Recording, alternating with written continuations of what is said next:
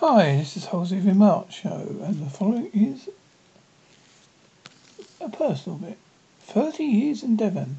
Seems only yesterday that I made the biggest gamble of my life to leave Essex and go to Devon. To be back with my girlfriend, now my wife, Enid. How did I, this happen? I just looked at my life and thought I'd take a gamble. I had nothing to lose at the time. I was living in a room above the gym in Southend-on-Sea, Essex. It was strange for my family, oh, my own fault, as I felt uneasy at home at the time. To give you a little background, I put myself up for sale in a biker's magazine, magazine called Backstreet Heroes.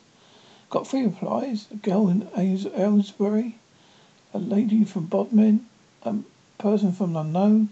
A girl in Aylesbury was a Bros fan who did visit, but it was a total waste of time, as it is, I was just there to make her ex-boyfriend jealous and nearly got robbed.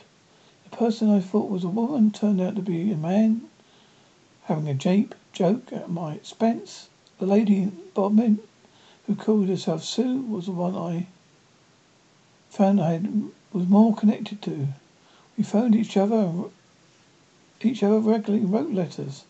First time I met in flesh, as to say, was in Bodmin, Cornwall. An eight hour coach trip. We met again, and then, as I mentioned before, I took the risk a leap of faith to be with her. Now it gets a bit troubled start due to the fact she was married, had three children, and just to say that Alex Haslam was a bit like a villain in the old films.